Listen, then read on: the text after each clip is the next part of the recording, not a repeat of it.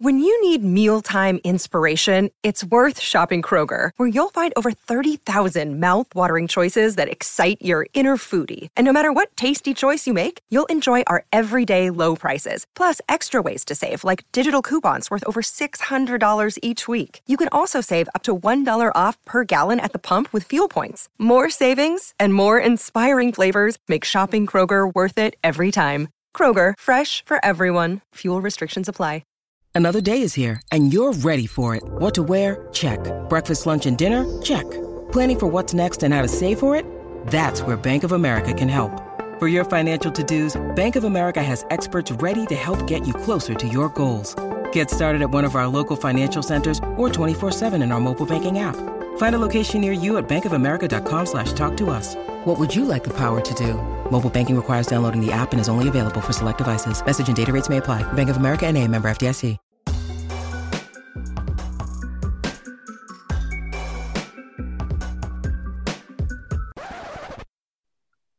Hello and welcome to another episode of Courtside Fracas. I am joined this week by three merry men. They don't look merry, but they are merry men. Uh, I'll start with you, Sai. How's it going, mate? I'm good, brother. I'm good, man. Good, good, good to see you. It's been a while, I think, since we've done one of these. Since since I've been on with you, I think Yeah, me, yeah, me and since Yas have I've been on a couple. these. Yeah, yeah. Cool. Tried to deflect it. Yeah, yeah, yeah. man. Harold, how's it going, mate? You know me, man. Always happy, man. Always happy to be here, my guy. I'm all well. How are you, pal? How are you? I'm I'm not too bad. You know me, man. No no genuine skin in the game, so these, these teams can't hurt me. You know, I, I just enjoy Yeah, the yeah. sport. I enjoy the spectacle. Mm-hmm. Mm-hmm. Yeah, man. How you doing, yes? All good, man. Looking forward to uh, to another catch up, man. So all good. Yeah, it's been a while. It's been a while. So we're coming to the end of the third week. Feels like uh, longer than that already. It feels like every day there's like two or three major storylines going on in the NBA. But we're coming to the end of uh, the third week. So most teams have played in and around ten games at this point. Um, but there's been some stuff that's gone on off the court as well. So before we get into the games and the teams and what we've been watching, what we've been enjoying and what we haven't been enjoying, I wanted to start with um, what's gone on in the capital this week. So uh, Wednesday, the 6th of January. If you don't know what happened, uh, you must be living under a rock, but just in case, um, let's call them protesters. Uh, you guys may end up using different words to describe them, but I'll start Well, with. that, that's not what Draymond Let's said. not do that. Let's not do Like I that. said, I'm going to use different words to describe them, and you guys may end up correcting me. So let's say it's um, uh, Patriots. Um, Patriots uh, stormed the Capitol building in Washington D.C. Uh, run amok, really. Even looking back at some of the images, it's beggars belief that we, we'd see this sort of thing in 2021, but it's been that kind of last year or so. Um, so maybe I shouldn't be so surprised. But as always, uh, the NBA had something to say. Never shies away from giving us their opinions on social issues. And I wanted to start with you, Harold, just to uh, get some of your thoughts. Obviously, we had comments from Draymond Green, who we know is one of the leaders in the league, so never shies away from comments. Jaylen Brown, who you all know, yes, is, is young, but has shown that he has a really mature head on his shoulders. LeBron James, who we're always going to ask what he thinks because he's LeBron, isn't it? Uh, and Rivers too. So I wanted to get your, your thoughts, Harold, on, on the comments from the NBA and what's going on in America at the moment. Yeah, just to touch on what the guy said. So there was one there was one key part. I think one person spoke in particular really well about it, and that person was Draymond Green. He didn't mince his words at all. I think you Draymond Green is the kind of guy who's like he is exactly what he says on the tin within the tin, if you get what I mean. So even when like he mistaken, well, I say mistakenly, but when he spoke out and called uh, Bron the B word and, and all of this, or, or and KD as well, like he's very he wears his heart on his on his sleeve, and sometimes it can be misplaced. But in this case, it couldn't have been better presented, and I could I wasn't I, I couldn't have been more proud to hear what he was saying. Um, and he spoke about something that we just touched on, and that was the whole um protester kind of thing. It's like, how can you call these people protesters who have strolled into this strolled into this building, like two of the most two of the most highly guarded buildings in the entire world, yeah, the White House and the Capitol building, yeah. Somehow, some people manage to stroll in and run amok, do an absolute madness, and they're calling them protesters. And he was just like, he was seriously pissed off at the fact that they could be likened to the things that we saw for Black Lives Matter when people were just literally standing there completely still and were being treated like they were like some some some some rogue animals. So that was really keen for him, and he he described them as terrorists, which, in my opinion, that is a terrorist act. What they did, and a lot of them have been locked up from it. What I'm that's if that's not an act of terrorism, I'm not sure what is. I don't know what type of denomination you need to be for it to be a, a terrorist act. Anyway, that was I think he spoke quite well on that. Another person, like you said, was was um was Jaylen Brown. Brown. And and yeah, he mentioned about how there's two different Americas and how there's like there's there's a there's some repercussions if you're white and there's repercussions if you're black. And it the, the biggest thing I think, especially speaking as a black man, that I can see in America is that what hurts us the most is it's so blatant, it's so obvious in plain sight how how the system is is like is edged against us and people still dispute it. And it's so frustrating because you're like you're purposely being obtuse and it is it's unfathomable to me in in in all honesty. Um so yeah that was those, those are two of the main things. And i guess it just follows on from what we've seen in the last year man. It was it's it's hard. Like that's why Kyrie said they didn't want to go to the bubble. That's why um there, there we had those like we had those had that brief pause after the um after the killing of someone in um in, in near Milwaukee, and then Milwaukee obviously then didn't touch on up for a game. Like the, that's the reason why why why people are kneeling for the national anthem. And when when players or people, whatever people in power, refuse to see how things are clearly against black people in America, it only raises our, our blood pressure, only makes us more angry, and it only makes the fight the fight stronger. Agreed, agreed. Um, Sai, I'm going to put you out here because I didn't pre-warn you of this, but I'm interested to get your opinions. Uh, a certain net went AWOL uh, the day after this. Uh, his name was mentioned by Harold. That's what actually prompted it to me. Um, yeah. He's obviously kind of been a really vocal critic, and uh, Yas will know too, obviously being a Celtic fan, that uh, he tends to go against the grain in terms of how he decides to communicate his thoughts and opinions. Do you think there's any coincidence that the day after this happened that um, Kyrie, according to Steve Nash, had, had gone AWOL basically. No coincidence at all. I think uh, what's what's important uh, for people to understand is this is a human issue. It's not a political issue. It's not a sporting issue. It is very much something that hits people on an emotive level. Um, me, for one, on a personal note, like the whole idea and concept of a mental health day is nothing that I'm foreign to, either through observation or through interaction myself. And sometimes that literally just means time to gather your thoughts. Um, for someone who is in a position like Kyrie Irving, who is a massive advocate for things mental health as well as uh, social injustice, it wasn't surprising.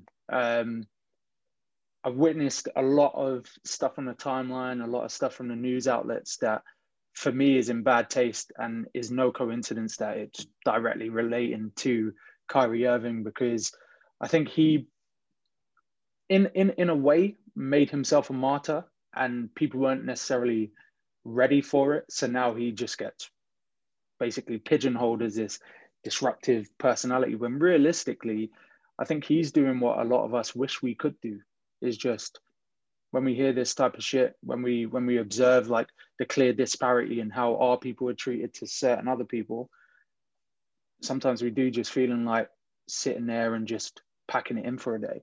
And I don't think I don't think someone should be criticized for that approach, especially if their silence now is going to be much much louder than any of their words. Yeah, and you know what? Sorry, I, I wanted to add on to something. There was one part I didn't actually speak on, and that was how do you know how I, I, mentioned just now about how there's people who just can't see how there's a difference in how certain people are treated however there's also there's also people who may not be black but they do see how black people are treated and they understand that that's not the case but in those same people they're very much like this is not how America is supposed to be. Like this is this is like this is not this this is against the the foundation of our company of our country, and all I have to say is it's not. Like it's not in the slightest. Like this is this is America. Like I mean, this is it's ingrained. Like this, this, this, this is all systemic. It's all within you. Like this is how you're supposed to be. The system is running exactly how it was designed to.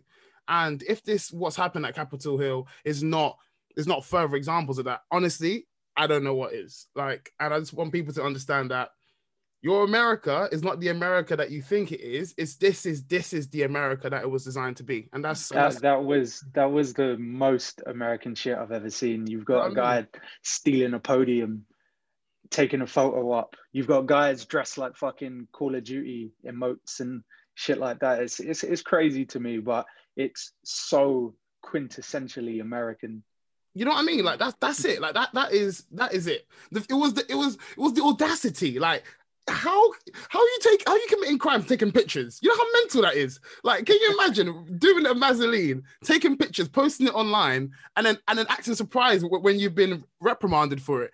I think it's it's like the arrogance is mind blowing. Yeah, yeah. Jamiroquai had to come out and confirm that he was not there, uh, which was which was great because I ain't seen him in years. Uh, you made some good points in terms of mental health there, um, Sai. And I think uh, at times, because these guys are so well played and they're so hyper visual, we almost forget that they're they're human beings and they have usual ups and downs like we we do. Somebody infamously told them to shut up and dribble on a courtside episode. Uh, where, wherever he is, that, that's bang out of order, mate. And uh, you speak for yourself and you do not represent the views of courtside.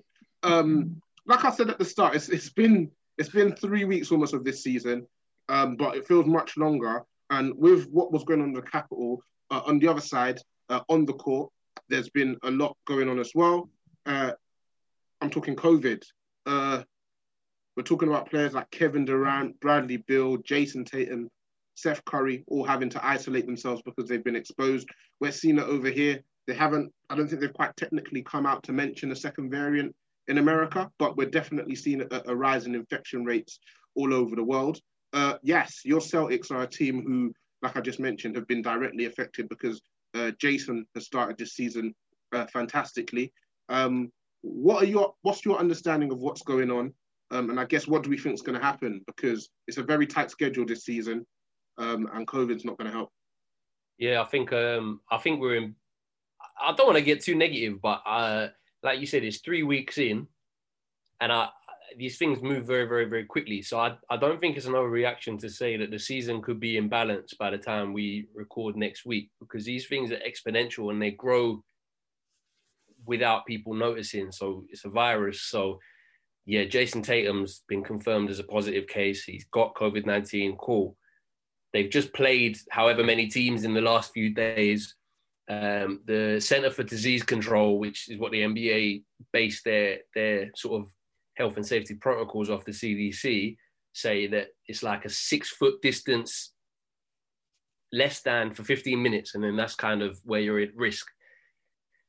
But I, I don't know how sustainable this all is. Um, like, okay, so Bradley Beal is in uh, health and safety protocol isolation because he was spotted having a chat with Jayson Tatum after the game in close proximity. That's what Shams said anyway. They might have gone out afterwards because they're very close friends.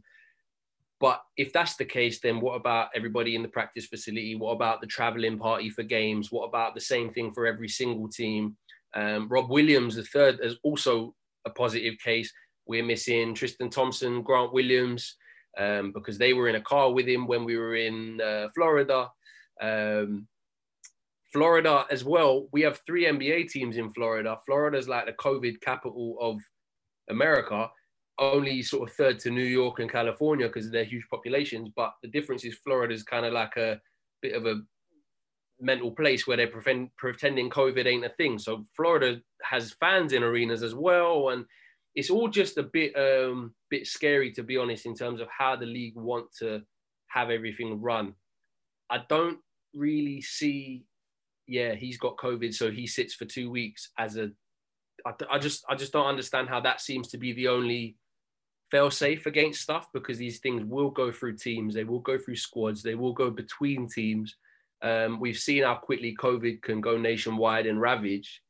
So I think it's a really big concern, to be honest, for the for the season. And we were chatting this morning and last night about it, and Harold sort of um, you made the point that oh, you know, Premier League is worried as well, and we're taking fans out and everything like that.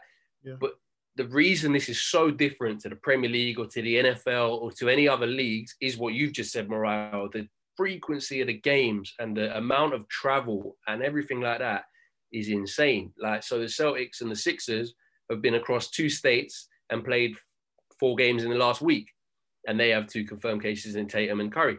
So you're you're talking about so much possible transference of the virus. Even little things like it living on surfaces. One of the early fears was okay, well, it's basketball.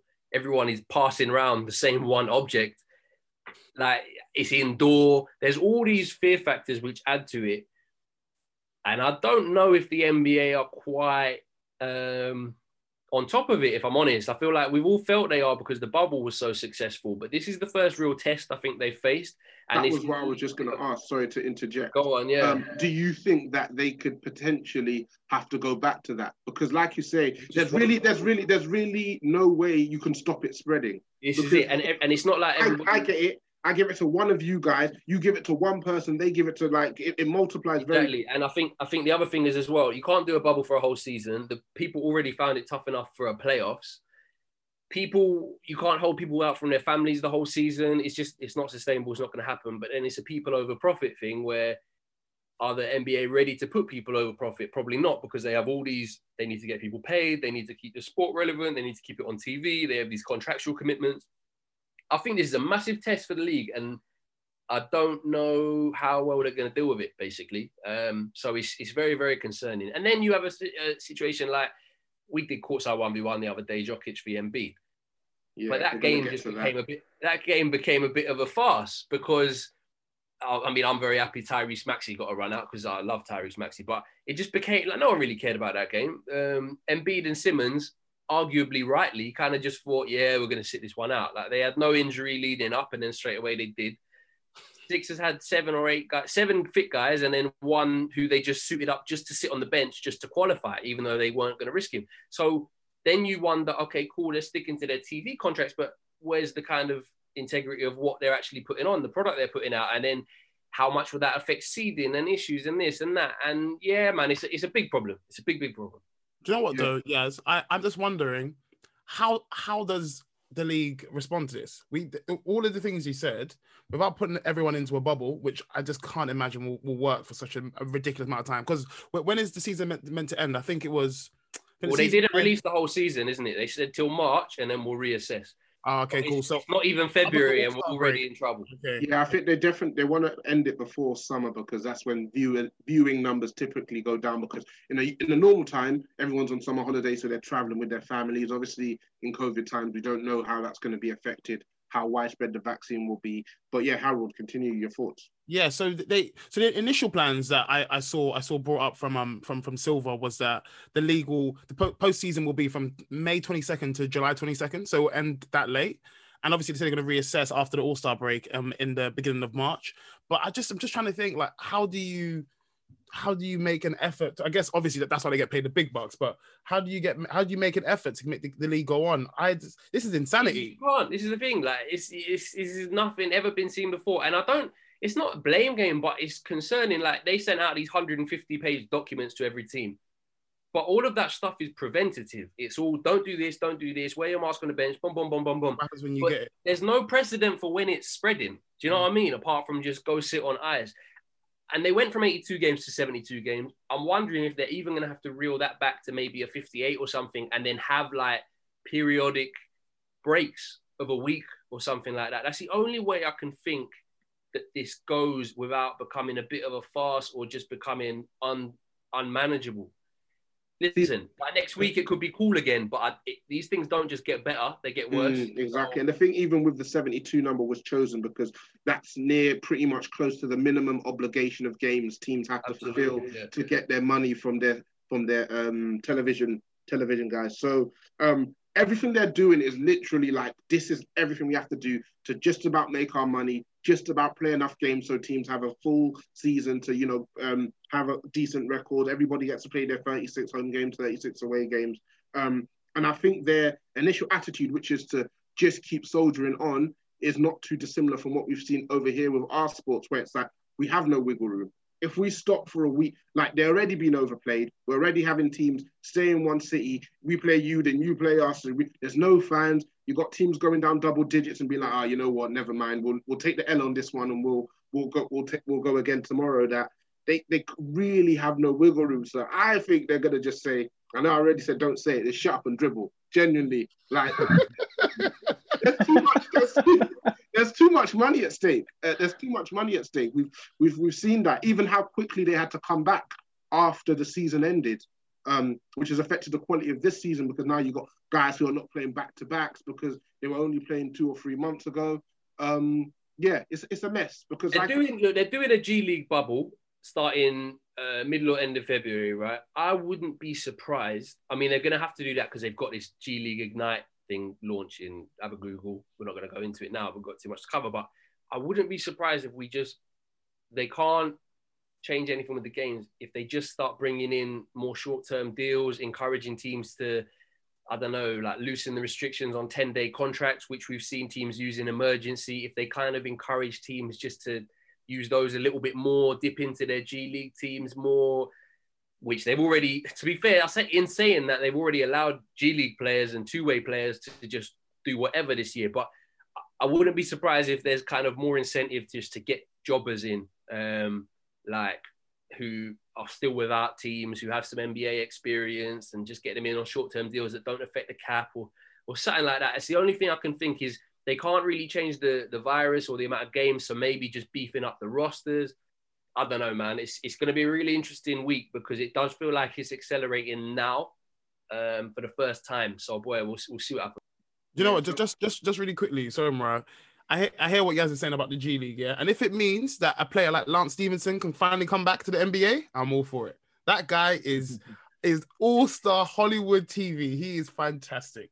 Shout out, shout out, Lance. Man. I just want Isaiah Thomas to get another deal somewhere, so that would be good for me too. Yeah, um, the main takeaway I've got from that, yes, is that LiAngelo Ball should keep shooting because he's gonna get a call from somebody. Listen, sometime. LiAngelo, keep your phone on you, mate. It's coming.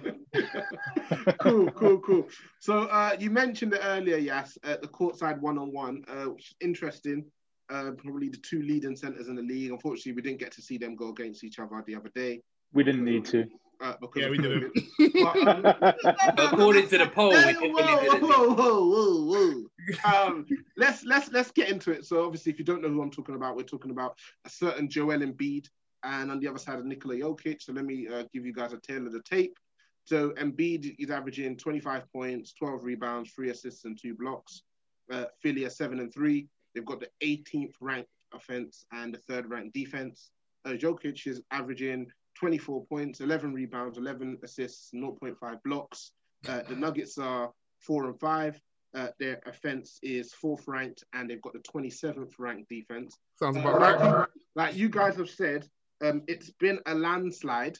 I'm going to stop you with that box score boy mentality, reading those records. Yeah. You watch the games. Poor Nikola Jokic is trying everything he can with that those guys around him. on the offensive end. He is, yeah. Yeah, he, he's fouling. yeah, the only thing with Philly is I'll say is their their their uh, schedule's been been nice. We'll put it that way. Yeah, yeah, yeah.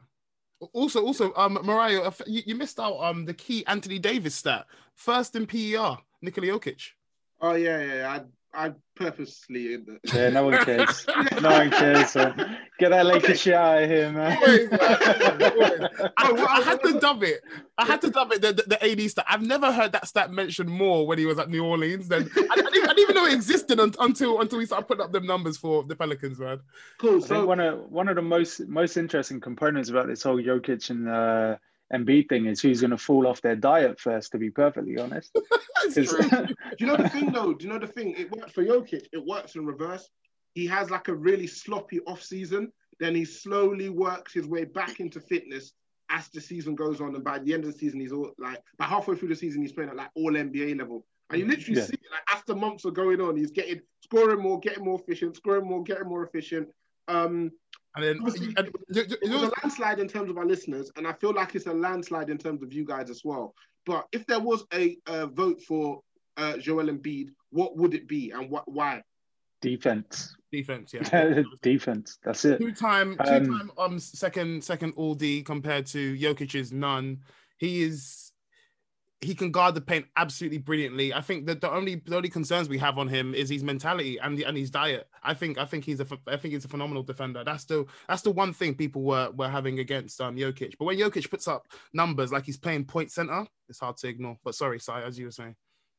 Yeah, I mean, mirroring mirroring that sentiment, I think the things the things that sort of hold Joel Embiid, I do genuinely think quite a large percentage of them are out of his control. I don't think you can you can underplay when you are that size, you are going to be more prone to injuries, and he's shown that since he, since he came in.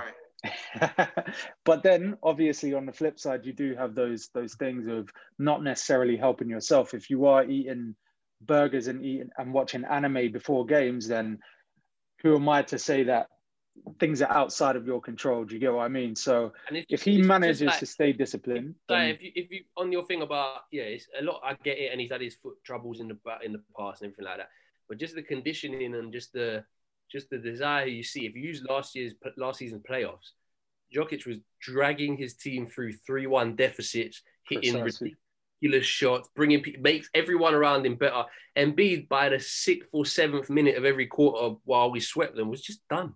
Blowing. Yes, yes, yes. But to, to, to, play devil's advocate, at least, at least Nikola had someone to go along with him on on that ride.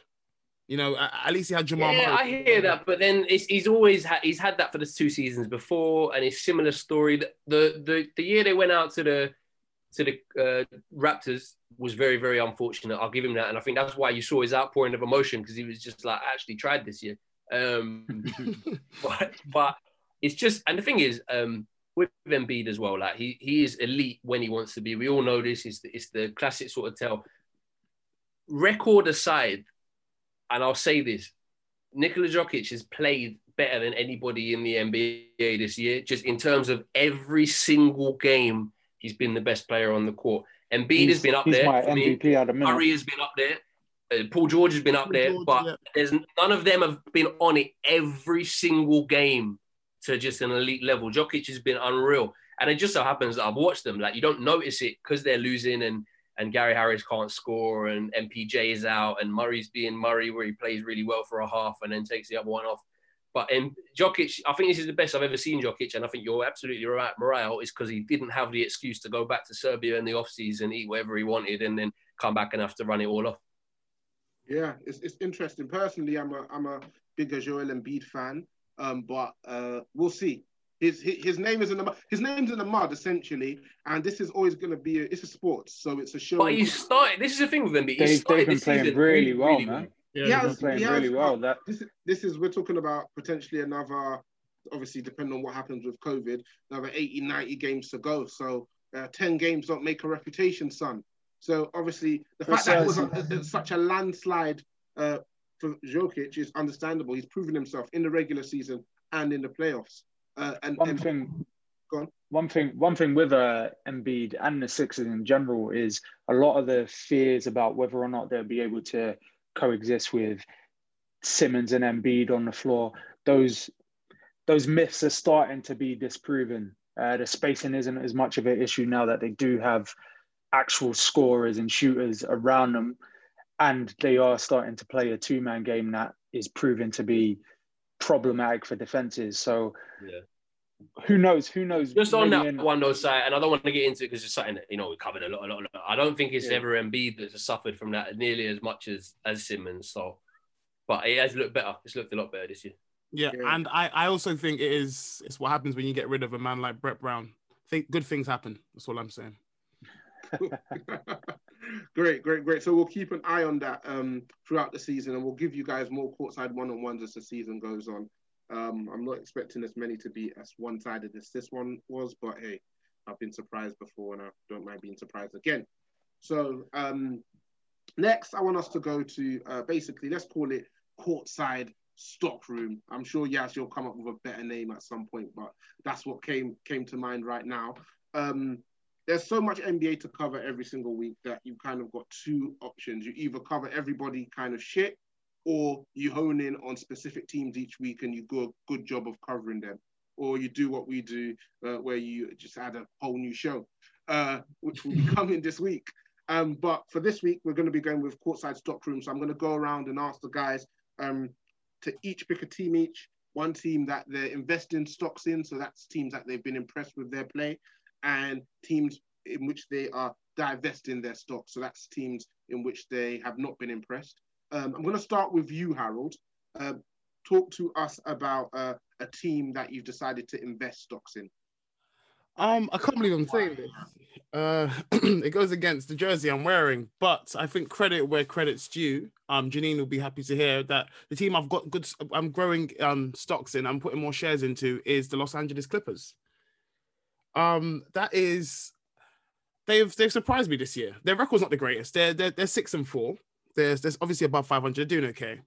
Um, obviously it's too early to tell, but Ty Lue, I've got a lot of credit for you, Ty Lue, man. Um, uh, there's there's a big question mark on his name. There's a big asterisk because obviously he's any anytime someone coaches Bron, they're like, is it really coach? Is it really Bron coaching the team? Is it you? But I think he, I think he needs to give him some credit hits today, man. Like, um, obviously you saw. Sorry, I made some some some some shrewd buys, but I guess obviously you can say that's Ballmer, you can say that's him, whatever.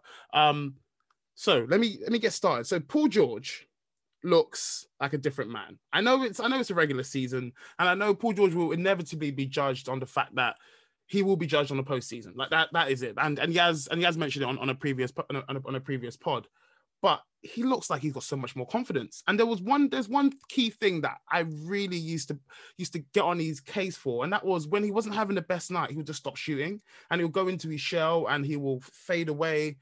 But that's that's changing from this man. Like even that ridiculous loss, that 51 point loss against the Mavs the other day, he was the their one good shining light. Obviously, he's their best player, um, because obviously um Kawhi was sitting, but he actually looked like he was still trying, like he was still really going for it. And I'm hoping that those talks he had with his counselor. Um, I wasn't happy the way he blamed Doc on one um one podcast I was listening to, but look, he's he called himself playoff P. Let's see, like, and but I have to say I'm I'm impressed with him so far. Um, what else did I want to say about about the Clippers? Uh, Kawhi, Kawhi, Kawhi Leonard, quietly going about his, his business. The claw played his first back to back for the first time in three years. I, I, couldn't believe when I when I read that stat. Three years is absolute is absolutely mental. Um, but there's one thing I do want to say about the Clippers, and it's my only concern about them, and it has been for a while. Is their, their playmaking. So we all know um, Pat Bev is is, is not a point guard he's not a point guard. Um, so so there's so there's Lil Will who can obviously come on and Lemon Pepper Lou can, can, can, obviously come on and, and do his thing, but he looks like a shadow of his former self. He doesn't doesn't look anywhere near as as intense or just as good overall. Um, so now it's like, okay, cool. Can we play? Can we play? Can we play one of our forwards? Can, can we play one of our twos in the in the point? So obviously, them signing Batum has allowed them to do that now. So you got you now got George, you now got you now got Kawhi, who can now go pick up the ball and actually run the offense. So that's something that's working out. Whether it's sustainable, we'll wait to see. However, I'm liking these pieces they've got together, Clippers. Okay, couple, and, couple, yeah. couple questions. I'm sure Yas and Sai will too. Uh, you mentioned a 50 point loss to the Mavs. Uh, I also watched the game against Golden State the other day. Um, they were up 20 uh, and they they managed to to bungle that to what we admit is a uh, limited uh, Golden State roster. Um, doesn't this potentially give you trigger warnings of them not being quite over some of the things that that that um, plagued them last season? Yeah, listen, Rome wasn't built in a day. Don't get me wrong, you know, like there's there's still a long way to go. There are I, I can't even tell you what it is. Like, in, I, I hate to make a reference to football, but in football we call it Spursy.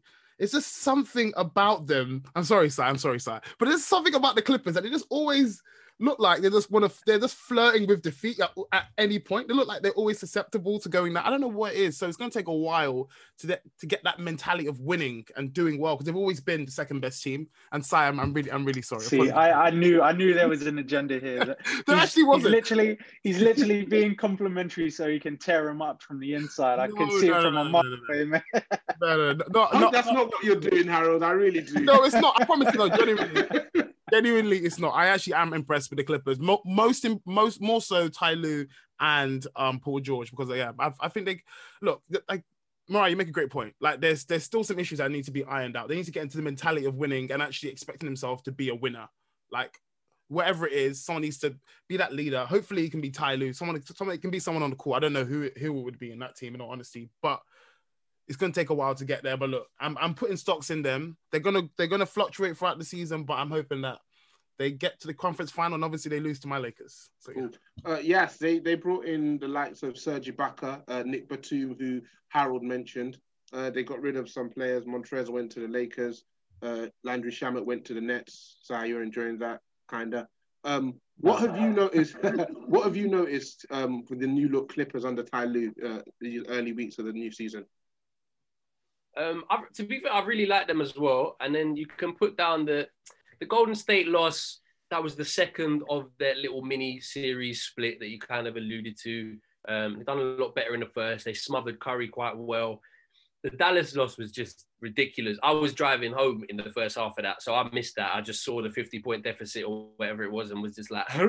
So, as far as my Clippers view is concerned, that never happened because I didn't see it.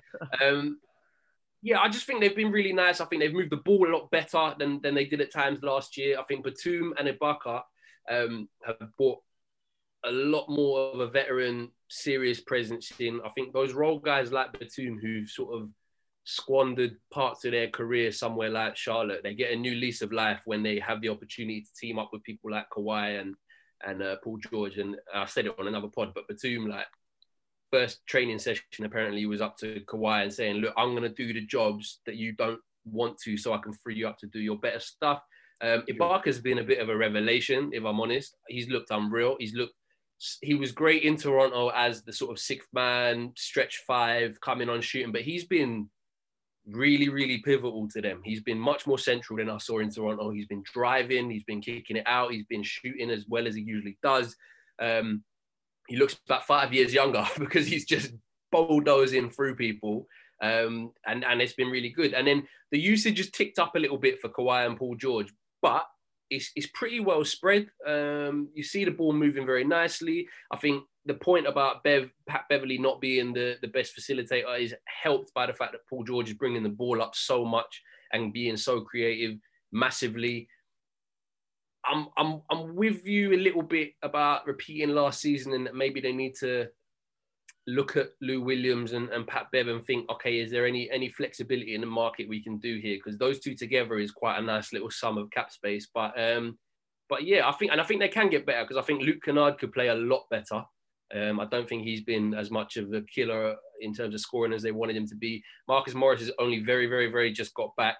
Um, yeah, I think they look more balanced. I think they look more mature. I think the fit is better in terms of Ibaka for Harrell and and uh, Kennard Definitely. coming in. The IQ is a lot higher. The Shamet, just, yeah, yeah. It's, it just it just it seems to fit more, but it's it's it's a caveat, isn't it? It's postseason, postseason. We got to wait. We got to wait. So they could look great in the regular season. It's they're they're one of a few teams like Milwaukee and that who aren't just they're just not going to be judged till May. Like it's just we can't we can't after what we saw last year. Exactly, exactly. Since I'm with you, yeah, I'm going to stay with you and ask you. Um, have a, and have an inkling, but I'm going to ask you, um, what team, what team you've decided to put stocks in? Yeah, I, have always maintained that this team will be okay just because of the newfound nature of this season, right? Golden State Warriors is, is who I'm willing to put a little bit of stock in, bit of pennies, bit of pounds into them. The, the reason I've maintained that they should be okay, even though the roster is is poor, is because of the play-in situation. And when you have this play-in situation, even if they're finishing as low as 10th in the West, they have Steph, they have supernova Steph who can just win series and and playoff games and and play-in games to, to sort of get them over the line. So I think although they've really struggled, I think the fact that Steph is looking to have a really nice balance now of he has his games where he's getting 11 assists and bringing people into play, but he also has his games like his career high where he just thought, I'm not passing tonight because nobody's on it and I can win this game by myself. Um, I'm with Canyon in terms of whether or not he can sustain it all year, but I don't think he needs to sustain it that much to be a 500 10th place team in the West looking at everybody else. Um, I think you've got you've got sort of Timberwolves, OKC languishing a little bit at the bottom. Spurs will pick up some nice wins, but I don't see them as a massive threat either. I think they'll balance out. And I think there's just enough teams who will struggle in the West to make sure that Golden State could be around 10, 11, 9, and, and be in the conversation for that play in. and if I'm honest, the big a big reason is is Draymond as well. Um, he's come in, and I know I know you want to I know you want to see him get buckets, Morayo. I know you want to see him get some. if they you can't score, they can't score. if you watch the games, the difference is insane. Um, I think the role he's taking on the court in terms of calling sets and initiating plays, taking a big load off Steph. Um, there's still frustration there. There's been two amazing viral clips of Steph and Draymond literally losing their shit, shouting, screaming, jumping about. where they should be. Um, he's anchored the defense well. I think if you actually look at the the five games he's been back, they've they've basically split their mini series against Portland, split their mini series against the Clippers, and beat the Kings. So it's, it's three of five, as opposed to their opening four games where the only wins they could get would be against the Bulls and the Pistons and the Bulls at the very, very, very end. So Draymond has made a massive, massive difference to that team. There's an amazing stat which it came from Reddit and it got put onto SportsCenter and stuff. This is this is maybe the best statistic I've heard all season. Right. And this is another reason I'm investing because this guy cannot be this shit for the whole rest of the season. He just can't. Kelly Oubre. Listen, Kelly Oubre. Golden State, Golden State Warriors are shooting 36% from deep, right? Which puts them 19th in the league. Okay. If you take Oubre's shots away, that number jumps to 39.5%, which is fourth in the league. So this guy, well, we look at the box scores and the numbers and everything, and you think, why are they still shooting when they're shooting like this? This guy is a black hole on offense. His shot is horrendous at the moment, but they can't. He's been a career like thirty something. He can't be this yeah. bad for the rest of the season. It will have to. I think there's. It will have to. It will have to. The guy has less points per game than James Wiseman at the moment in seven less minutes a game. Like he has to get better. But you add Draymond, Oubre just getting a smidgen better. And even Wiggins, like Wiggins is a bit of a punchline as well, but he's starting to figure some things out. I think I think Steve Kerr's starting to figure out what he can and can't do as well. Um, I think he's listening to, to the vets in the in the room in terms of Draymond and stuff as well. I'm not saying they're gonna be lights out for the rest of the season, but I think there was major, major fears after those four games, and I think they're showing enough now where I think you can be pretty confident they're going to be, at least be in the playoff conversation, and, and that's that's that's that's not a bad season considering what they. What they yes, yes. Wait, wait. So what are you saying? Are, you saying that you you're basically in essence you said about Kelly Oubre that on your mom's life he's he's he's playing against us. That's that's essentially what you said. Listen, this guy's in my fantasy team, so I have a vested interest, as you lot know, because no one will trade for this guy. I need him to get better. So I might as well invest my stocks in him getting better and double double my money when it comes back. And it. I love you. Listen, like, Jay, everyone how, how shit he is, then trying to sell him within like within the same sentence. Listen, the only way is up though. The only way is up. You got to buy it low. You got to buy it low. That's the stock. That's the stock market in a nutshell. Um, go on, Sai.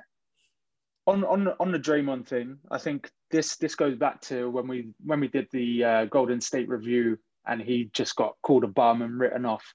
I mean, anyone at this point that doesn't see the value of Draymond Green, I would say needs to needs to study the game just a little bit more, or allow us to basically fuel your knowledge a bit because this guy, this guy's IQ is through the roof. I mean, you you've seen it already.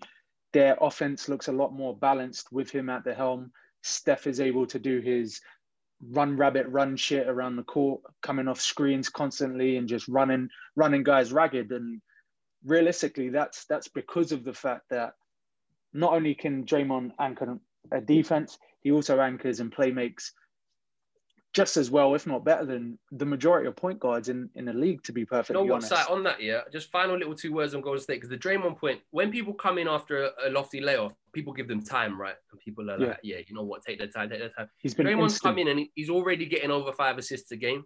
So that just shows just he's coming and he's just making things happen, finding good looks. He knows the system. So when you're trying to bed in someone like Wiggins and Oubre in and stuff, like someone who knows that like the back of their hand helps. And the other thing is the Golden State preview had Golden State fans who are used to their lofty life where they feel like someone like Draymond's expendable because he's not a light, he's splashing the net every time, right? This is a very different situation. This is a different situation. This is an emergency situation for that franchise this season where you can't waste another year of Steph's prime. So a gritty, intelligent, intangibles guy like Draymond is exactly what you need. So I think I think uh, it's perfect for him in terms of how he's going to be appreciated by Golden State fans moving forward. Because um, because I think they really need someone like that this year. I just want to see more no point triple doubles from the guy, and then I'm I'm, I'm cool. Yeah, it's obviously Steph has his way of leading. I don't think there's one way to lead, um, but I think Draymond takes the role of a more what people consider a traditional leader. He's been very vocal. We've seen the highlights of him bouncing up and down when people aren't running the right sets, etc. Um, I think I said with him, um, he's always going to make whatever team he's on better. But if the team that he's on, their their ceiling is like uh, a, a, low uh, playoff team, you're going to look and be like, okay, what else could you potentially bring? Wiseman, he's only going to get better as the season goes on. Like Yas says, uh, Oubre is going to regress back to his mean, which means they're going to get more more points. He's going to be uh, more of a threat. Uh, we talk well, about anyway. Yeah, he gets he gets two or three open corner threes a game, and he's not even like no. Actually, I say, I, I take that back. A lot of them they're going in and coming out. So he's he's just he's just there. He just needs to have that one breakout game for his confidence to come back. Wiggins, he's taking tough defensive assignments. He's slashing to the rim. He's making those effort plays, and I think he's a confidence player. So once he makes two or three of those plays, they'll then let him run a little ISO on somebody off. he had confidence against Kanter, that's for sure. well, you drop one in Kawhi. I would have confidence against one in Kawhi's face, big man. um, but um, as enjoyable as that Golden State segment was, uh, it's your your turn next, Sai. Uh, what team have you decided to put stocks into and why? So I'm putting more money, more more money into the Phoenix Suns. They're they're performing at the level that not only I expected, but they're doing it in ways that I'm pleasantly surprised about. Who do you uh, think, so current, Who do you think that's because of? The CP3 factor. Oh, there we go. No, don't to be up fair, listen, this is a good episode for CP3 talk because we've got at least three acolytes in the room. I don't know about Harold, but we've got three big, like, big CP3 guys. I like him. I like him. Annoyingly, I like him. So he, he won me over uh, last year, especially. Um, I've been skeptical about how his game translates to winning for a long time, and I think rightly so. Uh, people can caveat that by talking about getting close and shit like that. But if that's not some Spursy shit, I don't know what it is. Just say my name, people. Morayo and a bunch of other guys. But um, yeah, I, I, mean, one of one of the most interesting points is in a in an era where more possessions uh, seems to translate to what people look for in an offense.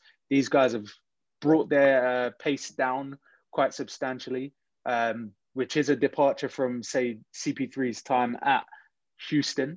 Um, and he's playing next to a guy who, for all intents and purposes, could be a James Harden type in Devin Booker, who on any given night can just go absolutely nuclear from from three step backs, isolation plays, getting to the line.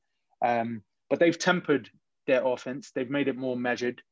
They're utilizing a lot of basketball fundamentals at the end of the day, and and I'm always going to get excited about that. Um, so we're seeing a lot of dribble handoffs in order to get the likes of uh, Cameron Johnson, Mikal Bridges, and Devin Booker very very easy looks, to be perfectly honest.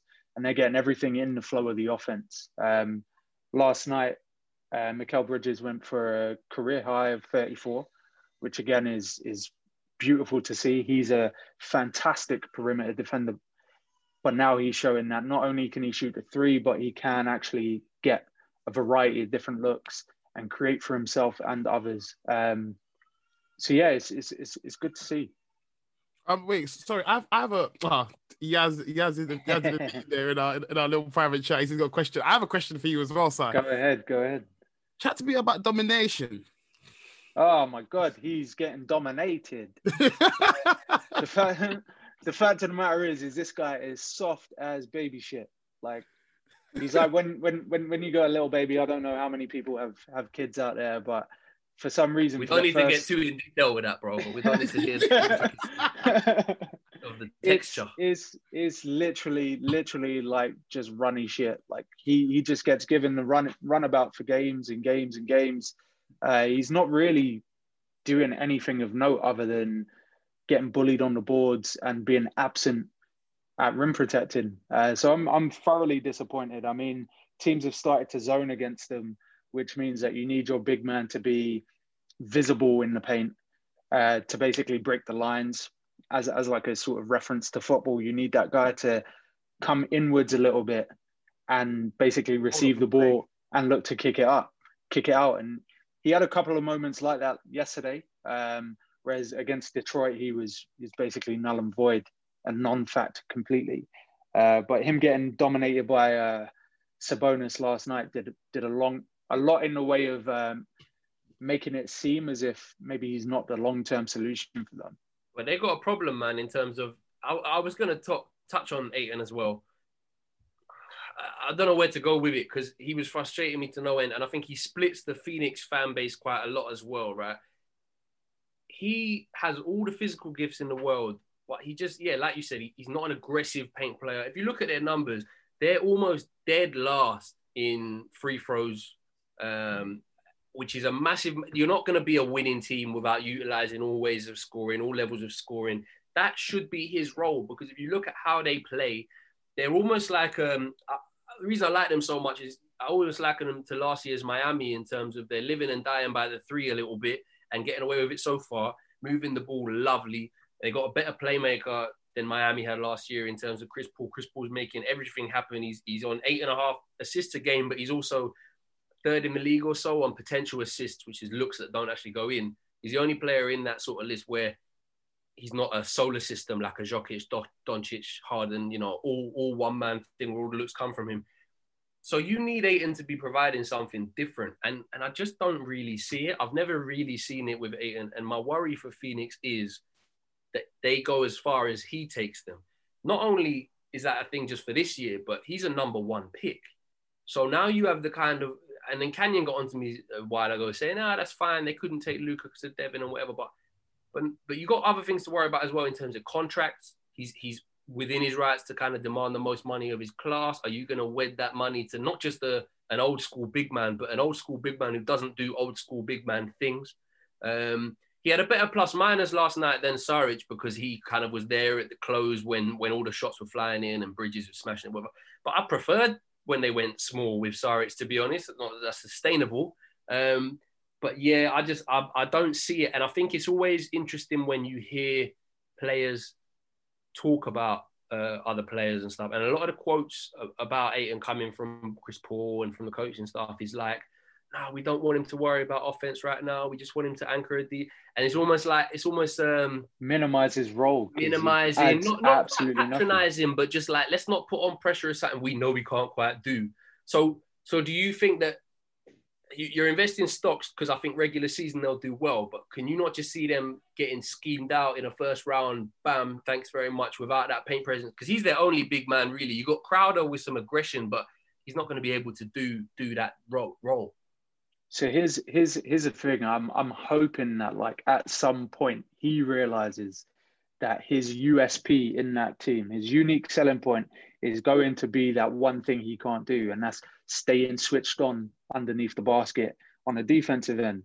There will be so many times or periods over the course of a game where a dribble drive and he'll have his arms out. He looks like that John Travolta meme from uh, Pulp Fiction, where he's just looking around for his keys, wow. like where where am I? And that's that's literally about five or six times per game. If if he can change that to maybe once or twice per game, he looks a bit out out at sea. You can deal with that. You can prevent that. You can sort of counter scheme to make sure that you're not just getting peppered and points in the paint. Um, it's a long shot, but I think he's going to have to basically focus his entire game on the defensive end, get some garbage buckets on offense, and just let them be a per- perimeter centric team and see where that gets them. Last little point on Phoenix. When I was watching that game back, I, I literally, it's in my notes. I, it's Phoenix, Indiana, both very team centric, fundamentals, yeah. all that, that, that, that, da uh, old school point guards. And I thought to myself, you know what? A 40 year old would, would love this game. Mr. Fundamental, Tim Duncan, Sai would love this game. I would love this game. And I was bang on. I was bang on. But I'm, I'm with you. Fair, I'm like I'm that too. Fair, you and me, the old men. We're not old, we're old souls. So I'm with you. I'm with you. Uh, cool. So uh, now let's go to the teams that we are going to be um, dropping stocks on. Um, I'm going to stay with you, Sai, since I'm with you already. Thank fuck for that, because I don't want to mention these guys ever again. Go on. So much, much to my dismay, uh, for whatever reason, I thought I'd drop the Russell Westbrook hate. I'd allow him to live. He's a family man. I'm a family man too. We relate in that era. We both are losing our athleticism by the day. I thought, all right, cool. Let me let me put some faith in my boy. Nah, he's not my boy, man. This guy, how are you averaging a triple double, but every time you get a triple double, your team loses? Like, I'm tired of seeing it between him and Scott Brooks. Like, they've not learned for the duration of their career to just change to adapt to the times. As Brad Beal said, Sai, they can't guard a parked car right now. That's what not Brad says. Car, mate. And the, wor- the worst thing about it is they're 12th for offensive rating as well. And they've got a guy who's averaging 35 points a game. So what what are we looking at? What are we looking at? We're looking at like basically the numbers show. You've got a team who, for all intents and purposes, function better without their forty million pound or forty million dollar a year guy. So sounds like Kelly Oubre. It's looking bad bad for them to be perfectly honest. Like I had them coming in at a, like a fifth seed. I thought let's let's look at the East. No, no, maybe. no, no, no, no, no, no, no. You said fourth seed, my guy. In, in, yeah, in, fourth, in fifth, recording, fourth, fifth. Fourth or fifth. Fourth or fifth seed. Let's get it right. okay. Fourth or fifth seed. You know what though, say I think I'm gonna I'm gonna help you here. Right. Two things. Number one, I can't believe you're selling stock in one of the worst teams. That's what you know. It's bad when you're selling that low. Fuck me. You're 100%. you're you really give it up, right? and and number two, I'm gonna be nice to you, right? Because I saw them Wizards and Atlanta as almost the same problem at the start of the year. And so I did the opposite of you. Not that Atlanta are looking great at the moment. Ever since John Collins come out and said, "Hey, we ain't no joke," they have been one. Um, but I saw Atlanta almost as just like two two of the same same problem where they had all this offensive potential, and I was looking around about who's going to defend and couldn't see nothing. And Washington have just outdone Atlanta massively in that regard. So so you maybe you just got confused with you know Atlanta as the more sexy one. I'm just trying to give you a way out here, nah, really, because I don't know what nah, you're doing. I'm not, I'm, I'm not even. I'm not even going to take take the way out. Like I mean, I look at I look at guys like Thomas Bryant, and he's he's looked good.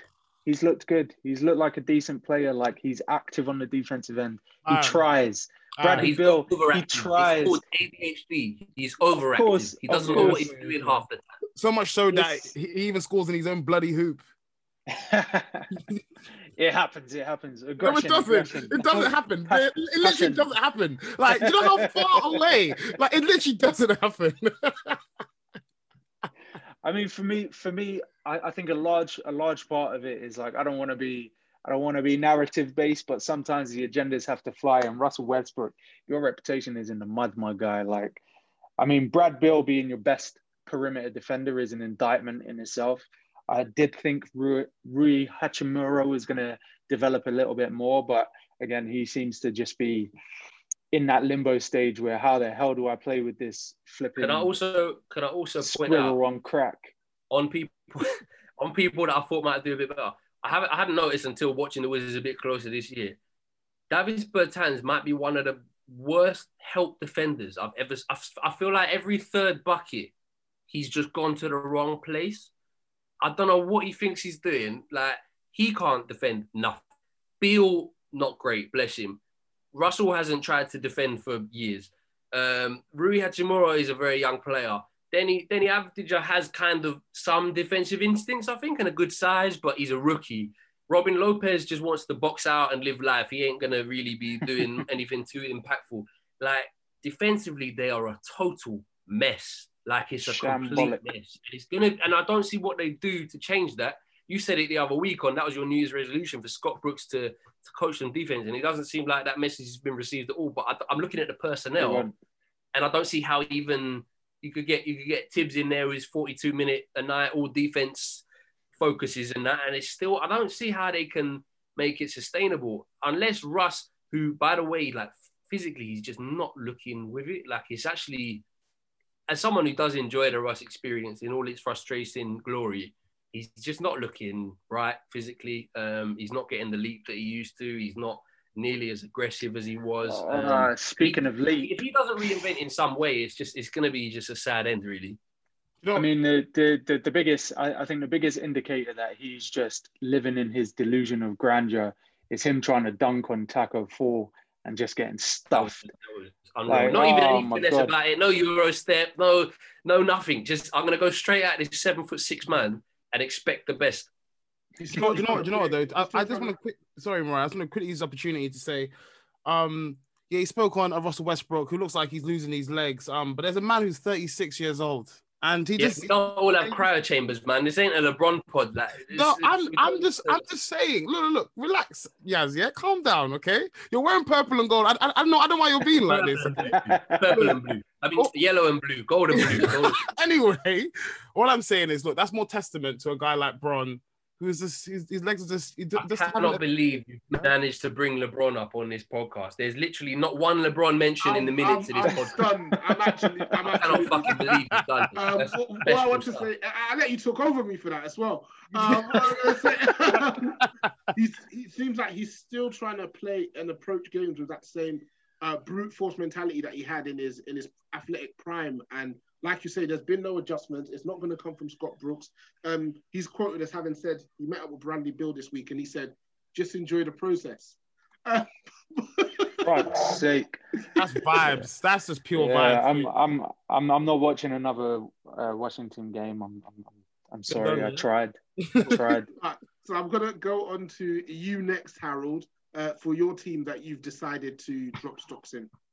Yeah, mine is another one um that we spoke about here on on this pod, and that is the Raptors. Man, I waited too long to drop these stocks. Like they're they're, they're worth nothing nowadays. You know, like it's it's looking it's looking it's looking The tight. pits, mate. Yeah, Yeah, absolutely. I think, Um, no, but hold on, I do you think not you should think hold on to them, are they man. not worth hold of? Yeah, I think you should hold on to those stocks personally. I, I think I think that I think like last week New Year's resolutions. I think they should blow it up, but surely they're getting better than this. I don't think they should blow it up. Look, I, I actually have a I have a I have a I have a contrary um opinion. So Nick Nurse is still amazing to me. I think he's still great, but they just don't have a superstar anymore. Like for me, like I'm just gonna I'm gonna preface this with this. If I'm Masai Ujiri, I'm doing all I can to bring in James Harden.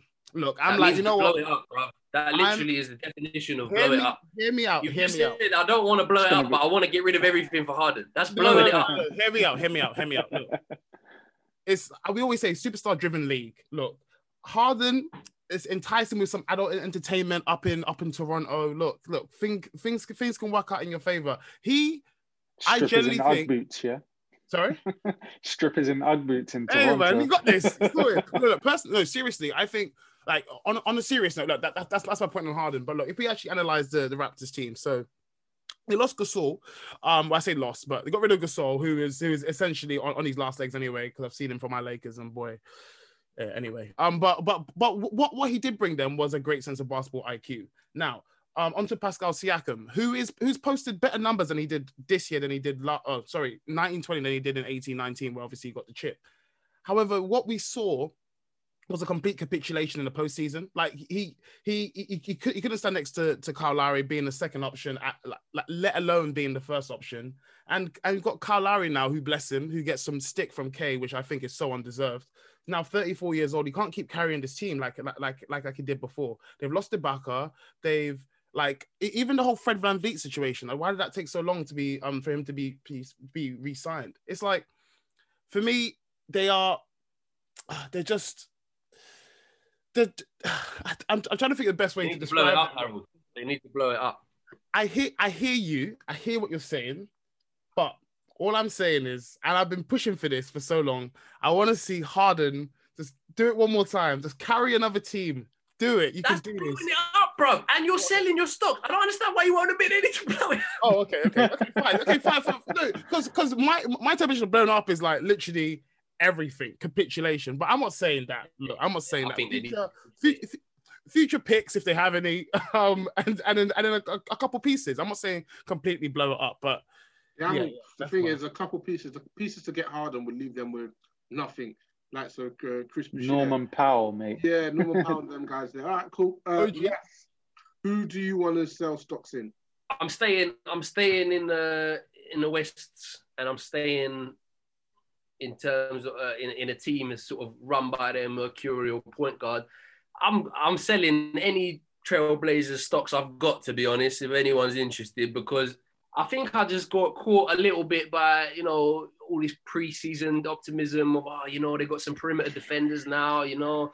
Um, they got uh, Robert Covington in, who went from underrated to overrated very, very quick. Robert Covington. Um, they got they got Derrick Jones Jr. and they got Gary Trent. You know, all these Rodney Hood's back from injury. You know, um, Can, Kanter, Kanter had his best uh, years there in the playoff.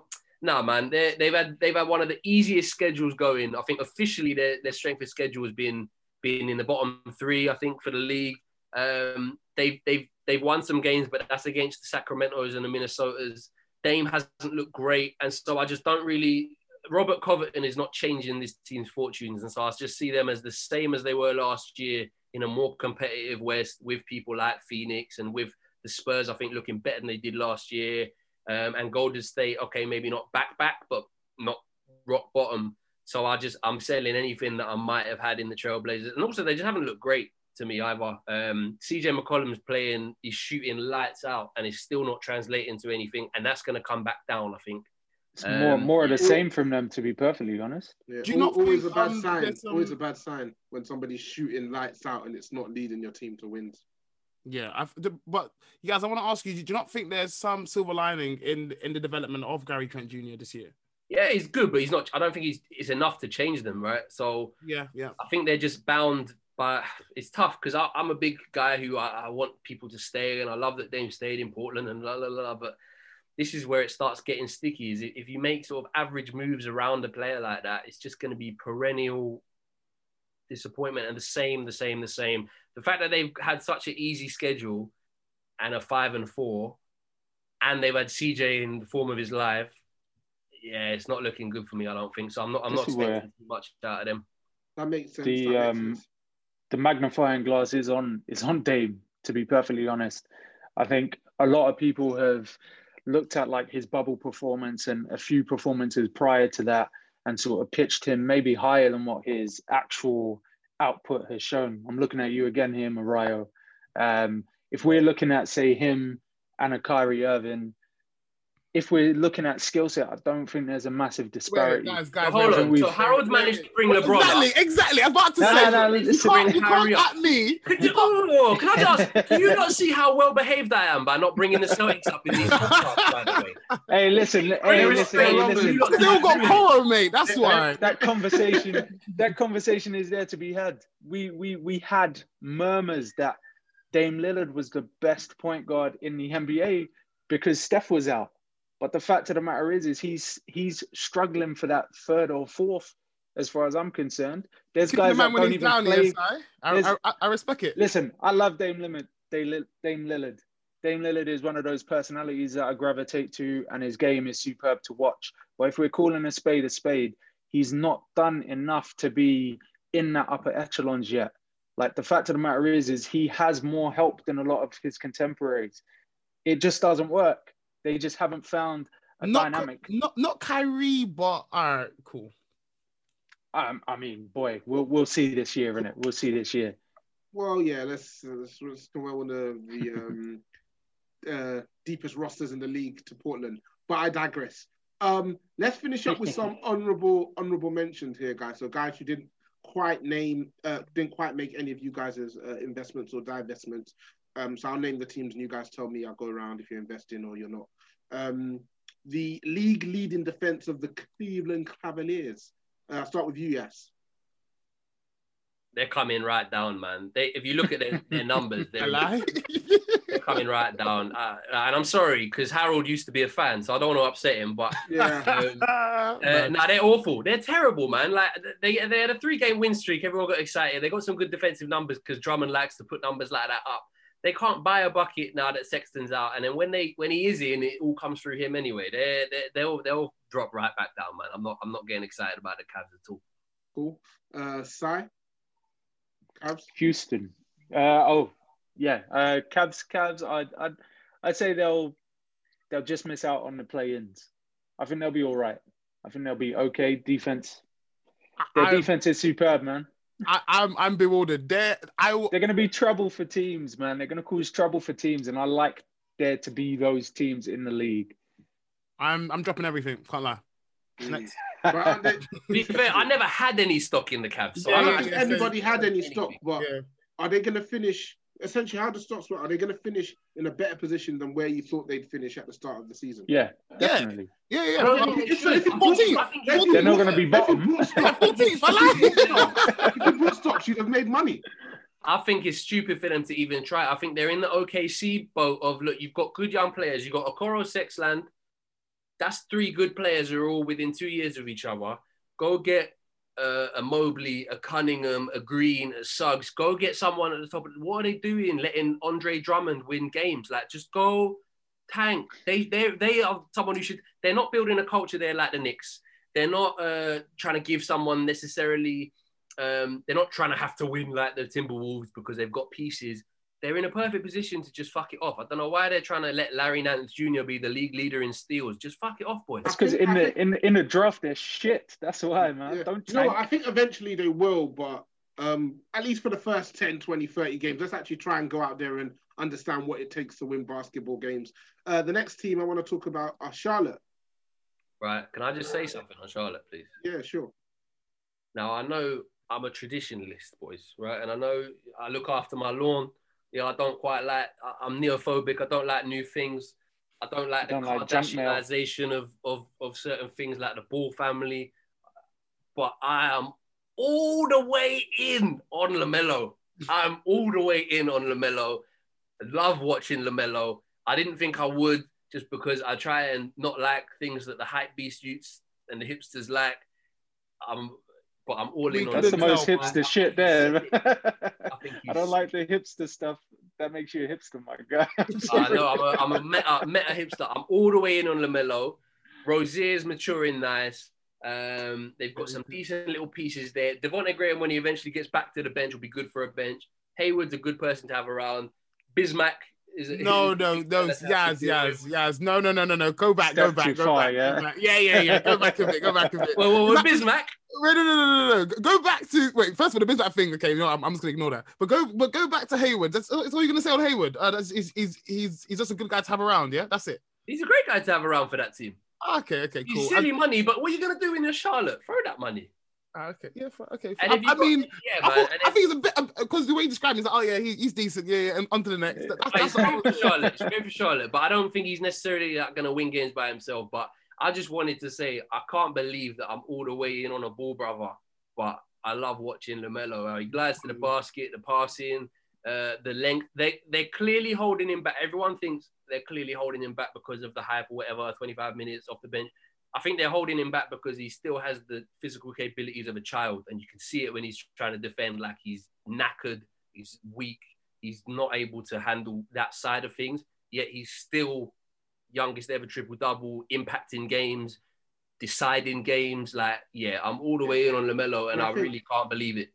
I think that and just they're making sure they temper it a bit. They don't want to give him too much because too much of the ball Too in his soon. hands, yeah, it could spill over. This is just enough where he's slowly taking his time. Like early first couple of weeks, we're like, ah, he's clearly doing well in his limited minutes. He should be playing a bit more. They've slowly given him a bit more. I wouldn't mind them keeping it at this level for a few more weeks, maybe months. Just let him get comfortable, uh, and then if if he excels, continues to excel, we go up again. Um, but yeah, He's he- still not. He's, as as good as he's been for me, he's still not done enough to displace Rozier anyway. Personally, Nah, but he displaced Graham. I'd Yeah, pop him Graham, in yeah, yeah, yeah. Agreed. Agreed. Graham's playing like shit, to be fair. very guard heavy, man. Uh, but yeah, they. I I don't. I don't um, disagree with your decision to uh, buy stocks. Um, the Houston Rockets. Sai, you you preempted me there. Um, but- yeah, yeah. Go on, I'm sir. big, I'm big on them. Uh, Christian Wood is balling out, man. Like their system looks fluid. They're moving the ball, which is fucking crazy to think. Uh, they're running. They're running sets, which has blown my mind. Uh, Cousins doesn't look like he's been crocked for however many years, which again is a personal, uh, pleasing sight. And John Wall look. John Wall looks fantastic, man. He looks He looks dynamic as ever. Don't you think? Like he looks, he looks slimmer than than than, than he did in um in the Wizards. I mean, yeah, I mean, he looks slimmer than he did when he was off as well. So he's definitely. it's, it's good to it's good to see him.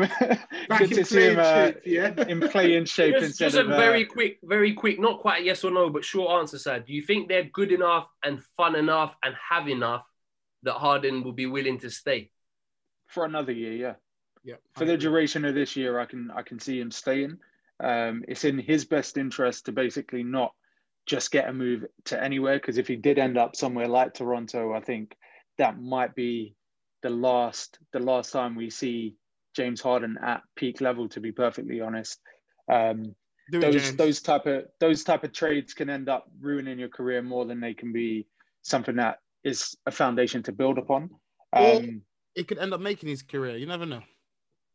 No, I won't make it. Uh, unfortunately, no. Like, Yeah. Harold, I think Harold's invested some real stock in that one on Paddy Power because he's Yeah, really hot take, hot take Hazard. hot Hot take take has is a a problem. yeah no i think i think the best the best years of of of the iso iso step back three is probably behind harden in terms of making him a championship contender i do want to see how he fares in this environment with somebody who can genuinely play make like john wall for for as much as we focus on his athleticism and his explosiveness and all of those sort of glitz and glamour things he did come into the league as the potential heir to CP3's playmaking throne. And I think that's a bit that gets missed out of him. He knows how to play the game of basketball. And I think that that sort of dynamic of having Harden run point guard at times and be a distributor Yep. Yep. while still having John Wall as the primary point guard, it's beautiful to see, man. They move the ball well and they score.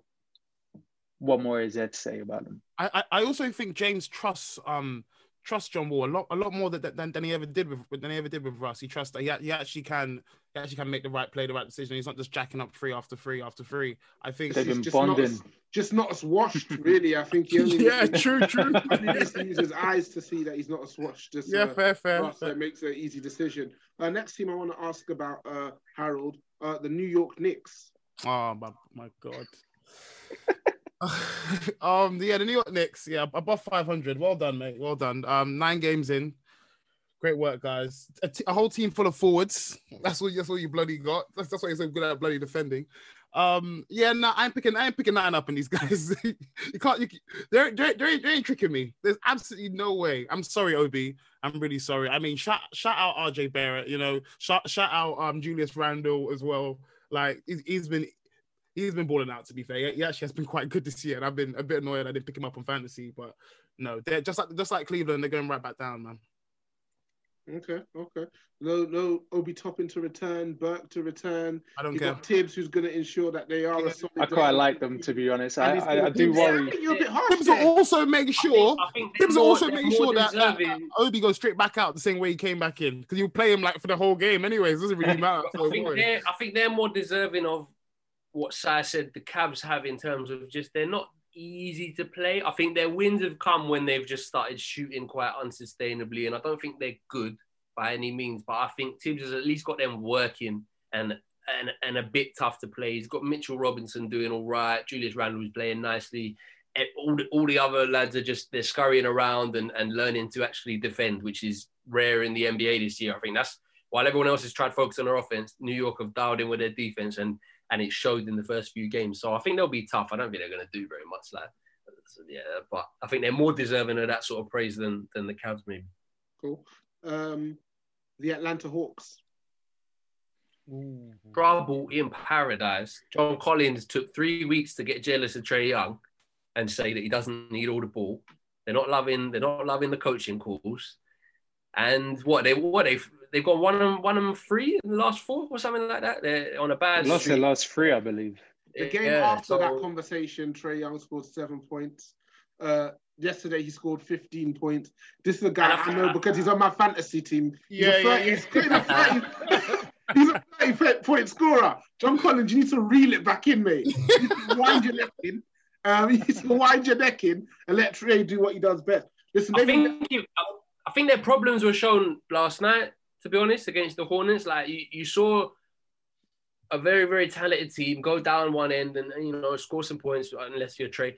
Um, although Trae had a terrible shooting night, like the Hornets just would get into some zone and they'd go man to man and they try to defend. I think you look around the Atlanta roster, the defense is is just crap. It's not quite Wizards level bad, but I don't think you look at their good defenders. I don't think John Collins is a great defender and he's who they would look to. I think DeAndre Hunter is um, solid. He's probably one of my favorite of their young core now, but Kevin Huerter is not really athletic to pick anybody up. Bogdanovic came off injured, hasn't looked great. Gallinari, you hope comes back and adds something. Um, Capela's a rim runner man and a bouncy, bouncy fella. He's not really picking anyone up. Ray is a, a zero. Um, they're just going to always, always, always, always concede well over 100 points. And so they're just going to be at risk all the time. Um, and then it's whether they can have a, a Trae Young that to, to shoot them up. So I, I said preseason that I wouldn't be surprised on one of the pods if they were underwhelming. After all the moves and the names, I said on the pod I think maybe the same one that Sai, uh, maybe the conference preview. I said I wouldn't be surprised if they just don't really do much and fall out. And I don't know which way to fall on them because they're so inconsistent. My opinion on them is so inconsistent. But yeah, I wouldn't get too too excited about them yet, despite all the talent, just because they're very young. They're not really defending. There seems to be a bit of problems in the camp in terms of buy-in and team culture there and stuff. So could be a weird little season for them to do. So you're saying if you have stocks, you'd hold them, and if you haven't bought any, you wouldn't buy any. I wouldn't buy any. Hold the stock. Wait till Definitely wait to hold. find out another month. What happens to John Collins? Whatever happens to him is going to decide the future of this team. If they get rid, they're going to have to get something big for him. Uh, hopefully, a defensive anchor, uh, three in the forward of some sort. That that would help them a lot. Um, otherwise, if they just let this play out, they're going to have to pay him the big bucks and they're going to have to buy in. So they're going to have to figure out what the hell this dynamic between him and Trae Young is going to end up looking like. I think they'll um, just they'll match him in the summer and then trade him later, but he's not going anywhere. Trade, yeah, you can't get nothing for him. I yeah, guess I guess trade at the end of the season. Oh, so, sorry, sorry, Maura. I was just going to say it's not really in um Rondo's um like character to come out and speak out and then try and like combine two heads together. I think he just gets some of his own stuff. Um, this that's that's that's, that's what he's like. That's what the the the, the mannerism I get from him. But I think this could be a good opportunity for him to speak to someone like a John Collins and level his head a little bit and be like, look, you'll you'll get your shine.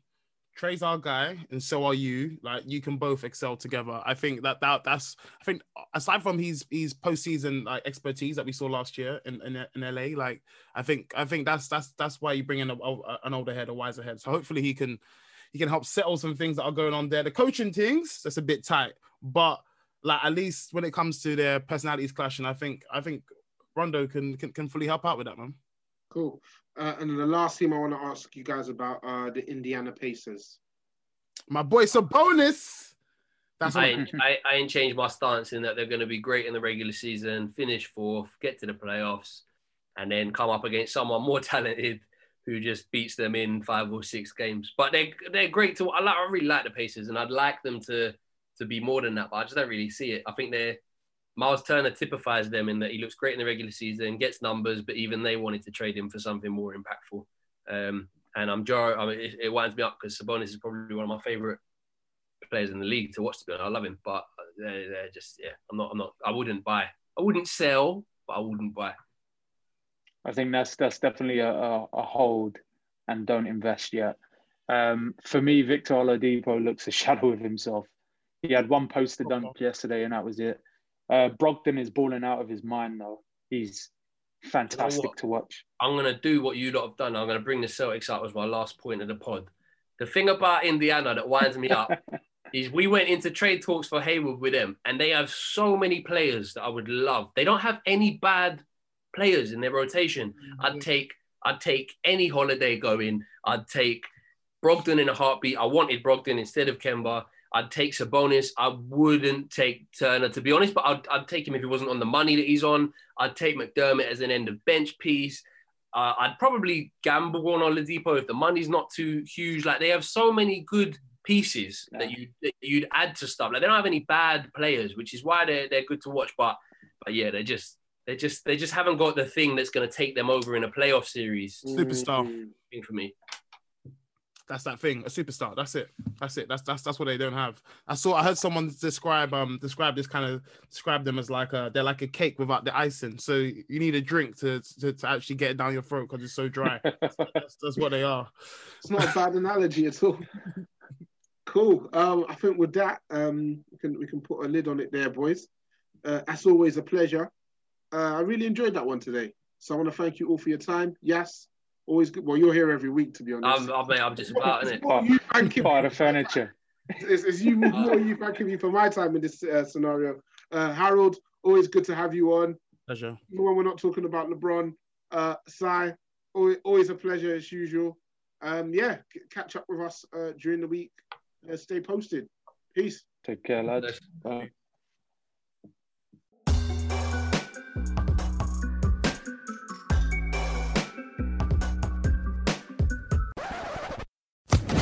Social Podcast Network.